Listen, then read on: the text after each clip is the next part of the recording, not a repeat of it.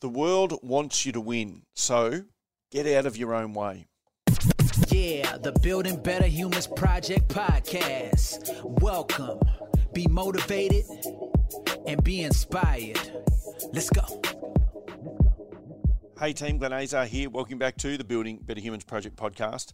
I have this undying belief that the world wants you to win and therefore get out of your own way. And what that means is that we are constantly getting in our own way to stop ourselves from succeeding. Now, you may not even realize you're doing this, and it comes up regularly when I'm working with people, and it came up uh, just last week when I was working with someone that I've been working with for quite some period of time.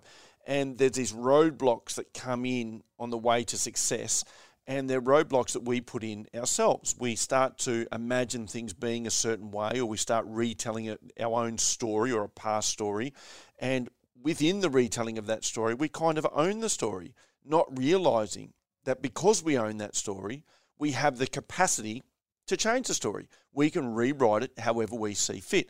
Something that I work on with nearly everyone that I work with is writing your own narrative. You controlling how the world sees you and the the best energy and effort that you put forward, not something that was put on you as a young person or as you were growing up and that you've continually learnt to buy into. That's not what it's about. It's about this constant idea that the world wants you to win. Now, I've got a lot of evidence in my life that that is not true, that the world is constantly kicking you in the guts. But I just haven't bought into that so that every time I'm challenged and every time I'm kicked in the guts and every time I'm struggling, which, you know, think about COVID and the last couple of years with my adventure business, rather than take that person, I just keep in the fight. I keep saying that, well, maybe these challenges have been put in place to redirect me to something. And ultimately, and I don't know if this is true, this is my belief. Ultimately, I've been redirected into youth development, which has become an undying passion of mine. It's allowed me to put fitness, mindset, and adventure all into one basket, aiming it at helping that younger age group, 11 to 17 on our programs, but 14 to 21 year olds across the board. So it's like a young youth leadership program. Who are we teaching them to lead? Themselves. We're teaching them that stuff. Why am I doing that? Because I got kicked in the guts by life and we lost our adventure business, still at this stage, waiting for it to properly reopen yeah, we're doing a bit of local stuff, but nothing compared to when we were traveling to Nepal and Africa and, and South America and Russia and um, Kokoda, you know, PNG, the Yukon, Alaska, Canada. When we had all of that running, that's when we had a strong, powerful, viable business that was making money. Now we've just got a business that's marking time. So the redirection for me is that the world still wants me to win, it's just redirected me to a different way of doing it. And maybe as I go through life and as I get older, I'm going to thank the world for this opportunity. There's no way in the world I would have considered trying to build an app. I'm not that guy. I'm not that intelligent.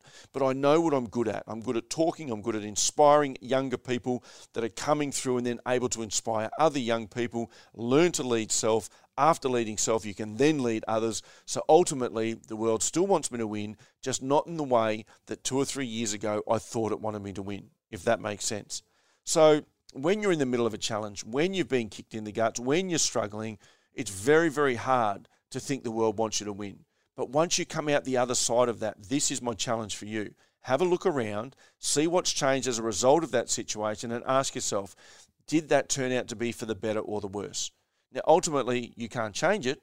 The thing that happened happened, but whether you get a benefit out of it at the other end, that's up to you. Have a listen to your language. Get yourself a mentor or a coach who can pull you up on stuff because often you can't see it. And I know with the person I was working with last week, and she would be very aware of this, I pull her up constantly, we recheck her language, and then she can see the obstacles she's putting in her own way. And it makes sense once someone points it out. But if you're not there to pull that up for her, she will keep doing that because that's a pattern of behavior. It's not her fault. It's not always something she can see. It's something that we start to do subconsciously, particularly if we've been doing it for a long period of time. When you find the right people that resonate with you, that have got the skills and ability to pull you up and go, mate, this is what you're doing. And have you noticed that pattern? Let's try and get rid of it. And they pull you up every time you do it. Then and only then are you going to have an opportunity to change things. And we call this living consciously, living on purpose, making decisions to change where you're at. So, again, I just want to remind you that the world does want you to win, but you do have to get out of your own way. Trust you well. Chat to you guys again on Friday.